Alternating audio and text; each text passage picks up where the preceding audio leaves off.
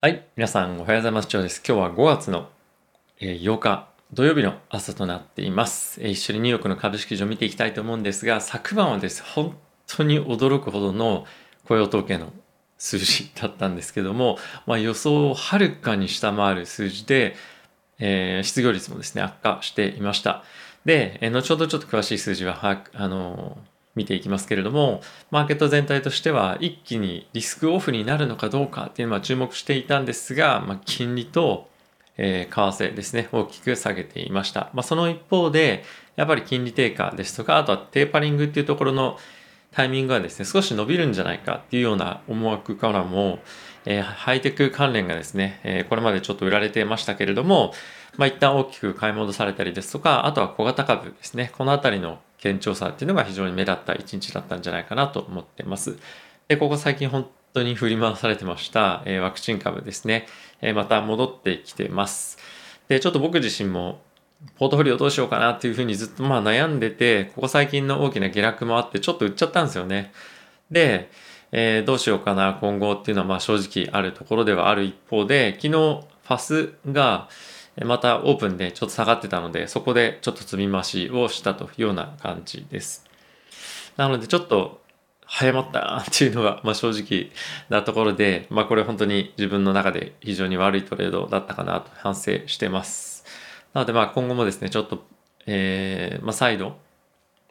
バイオンテックモデルナの中で、まあ、積み増しなのかどうなのかっていうのはちょっと考えていきたいんですが、まあ、今回ですね、やっぱりバイオンテックモデルナで、バイオンテックの方が非常にパフォーマンスがここ最近いいんですね。まあ、それは、えー、ドイツ、バイオンテックはドイツの会社なんですけども、まあ、メルケル首相はですね、明確に、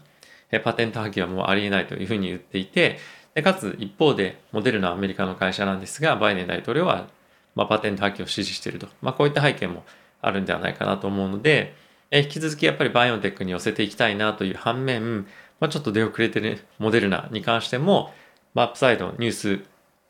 今後のニュースの展開によっては、まあ、もう一段伸びるっていうところも可能性としてはあるんじゃないかなと思ってます。まあ、なので確実性を取るか、まあ、もしくは、ま、将来的な、えー、そのニュースフローからの、ま、ポップアップというか、ま、上昇っていうのを狙うかどうかっていうのが、まあ、それぞれの戦略かなと思ってます。指数一緒に見ていきたいと思うんですが、ダはですね、0.66%のプラス。S&P はプラスの0.74%。すみません。ちょっと言い方が違う、あの、わかりづらかったですね。ダウが 0. プラス0.66%。S&P がプラスの0.74%。ナスダックがプラスの0.88%。ラッセル2000がプラスの1.35%でした。で、金利はですね、終わってみれば、えー、動きなしと。で、1.58というところで今現在は推移をしているとか、まあ、クローズしました。はい、えー、セクターも全面的なプラスでした。えー、昨晩はですね、マイナスだったセクターは、えー、ゼロです。で、やっぱり、まあ、テック関連が非常に強いというところと、まあ、あとはバイデン大統領からですね、今後、まあ、経済政策は絶対やってきますよという、まあ、改めて言葉がですね、出てたので、そういったところもあって、引き続きエネルギーですとか、まあ、素材、そういったところは強いというような状況でした。はい。えー、全体的な、まあ、ヒートマップ見てもですね、ほとんど、まあ、緑ですね。まあ、ちょっと唯一気になるのが GAFAM の中で、まあ、Amazon が決算後、まあ、連日下げてるっていうところが、まあ、気になるかなと思ってます。もちろん大きな下げではないので、どこまで懸念すべきかどうかっていうのは、まあ、個別株としてですね、あるんですが、まあ、あの、このマーケット全体で上がっていく中で、まあ、アマゾンももう落ち着いてくるのかなとは思っているんですが、まあ、今後、まあ、ちょっと別の動画でも話すんですが、えー、昨日の一日の相場の動きの展開がまあ続くとは僕ちょっと考えづらいので、えー、昨日の一日だけの動きにつられて動くのはちょっとやめようかなとは思ってます。また詳しくは動画で出しますので、ぜひご覧ください。はい。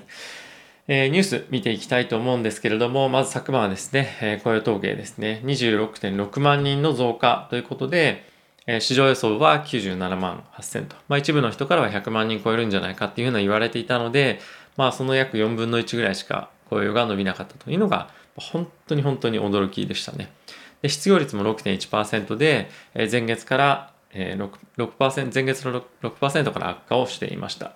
で3月の雇用統計についてもなんですが、まあ、当初はですね91万人を超える雇用の増加っていうふうに発表があったんですけれどもえっ、ー、とまあ改定値でですね77万人にとどまってやっぱり雇用が少し弱いんじゃないかっていうのは見た目やっぱりありますね。でまあその一つの要因として言われているのがパートタイムで働くよりも失業手当ですとか、まあそまあ、そういった手当を受けていた方がお金がしっかりもらえるということもあって、なかなか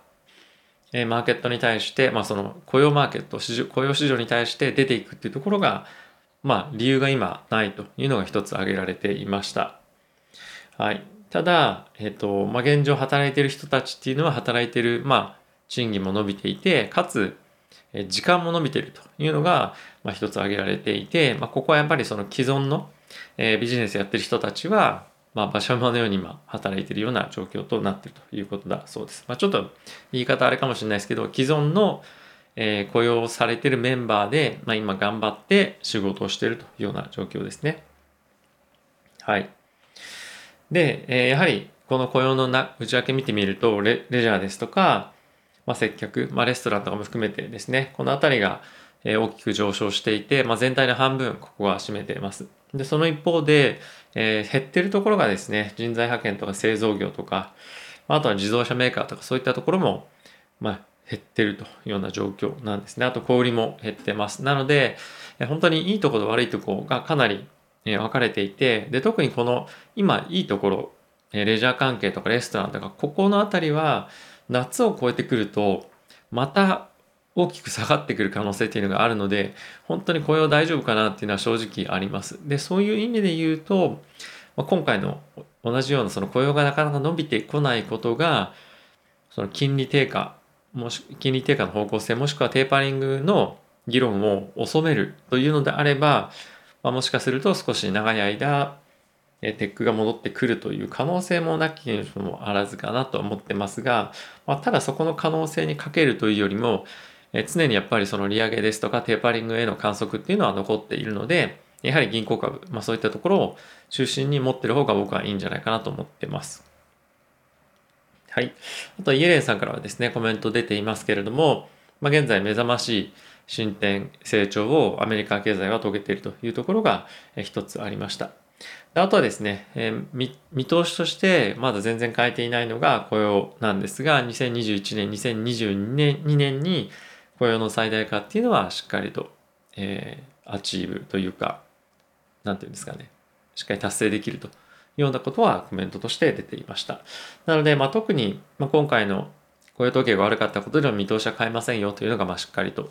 え打ち出されているということではありますね。まあ、ただし本当かなっていうか、えーまあ、ちゃんと今後、まあ、その展開見ていかないと、まあ、これは判断できないような今状況かなと思ってます。次はですね、リッチモンド連銀総裁からのコメントだったんですが、かなり期待外れの雇用統計でしたということが、えコメントとして出ていました。で、その中で雇用統計についてのコメントで、えー、需要と供給、需要は雇い主ですね、供給は雇われ主の方なんですけども、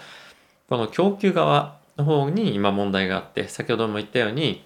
なかなか労働市場に戻ってこないとか、戻ってこれないっていう状況が今も続いていることがあって、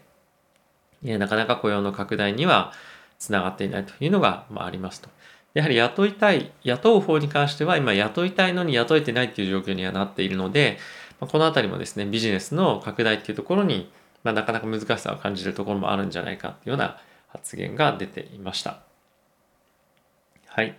あとはですね、パンデミックということもあって、なかなか外に出れないので、家計に貯蓄が溜まっていて、えそんなに急いで雇われる必要もないっていうのもまあ一つの要因なんじゃないかということも言われています。あとはですね、イギリスの方でインド変異株を懸念すべきコロナウイルスにしてということがえあったんですけれどもえ、ただしイギリスはですね、結構もう順,、まあ、順調にというか、えそこそこワクチンの接種というのが進んではいるので、このあたりをですね、引き続きえしっかりしてはいきたいながらも、このやはりインドからの変異株に対して非常に注意をえ今しているということが発表されてました。で、まあ、それでドイツとイギリスなんですけれども、このアストラゼネカに対して、アストラゼネカのワクチンに対しての対応が全く違くて、イギリスの方はですね、アストラゼネカのワクチンに対しては、まあ、積極的に、まあ、受ける必要がないというか、お医者さんとしっかりと、話をして決めてくださいというのが、あります。で、30代、これまでは30代以下はアストラゼネカじゃないワクチンを接種してくださいっていうことだったんですが、まあ、改めてですね、40代っていうところまで引き上げて今対応を行っています。一方でドイツなんですけども、もうアストラゼネカのワクチン全面的に OK ですというふうに言っていて、まあ、これはですね、両国でワクチンの接種の度合いが、まあ、進み具合が全く違うというところが挙げられると思います。なので、まあ、ドイツとしては、もうリスクを取ってでもワクチンの接種優先してほしいっていうのが、まあ、本音ということですね。で、どれぐらい違うかっていうと、まあ、過去1週間で見てみると、え人口の10万人あたりの新規感染者の割合が、えドイツはですね、126人っていうふうにまあ少し減少してってるんですが、まあ、イギリスはこの6分の1なので、まあ、かなり感染者の、まあ、拡拡大というか推移も低いというところになってますね。はい。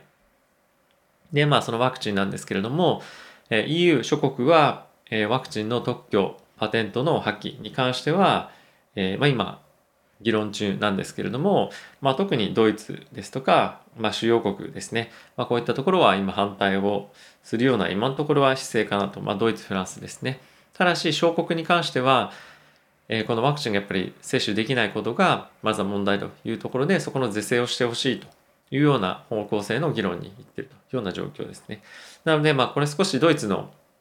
なんていうんですかね顔色を伺ってるじゃないですが、まあ、あのドイツからも発表されていた通りそのパテントの問題じゃなくて製造のキャパシティの問題なのでそこをどうにかしないと無理ですよというところがまあ浸透してるというか、うんまあ、ある程度その辺は理解されてるのかなと思っています。でまあ、今後バイデン大統領がどういった発言をしてくるか注目なんですけれども、まあ、それ以下によってはですねモデルナの価格が結構激しく上下したりとかする可能性があるので、まあ、そこは注意をしていきたいなと思ってます。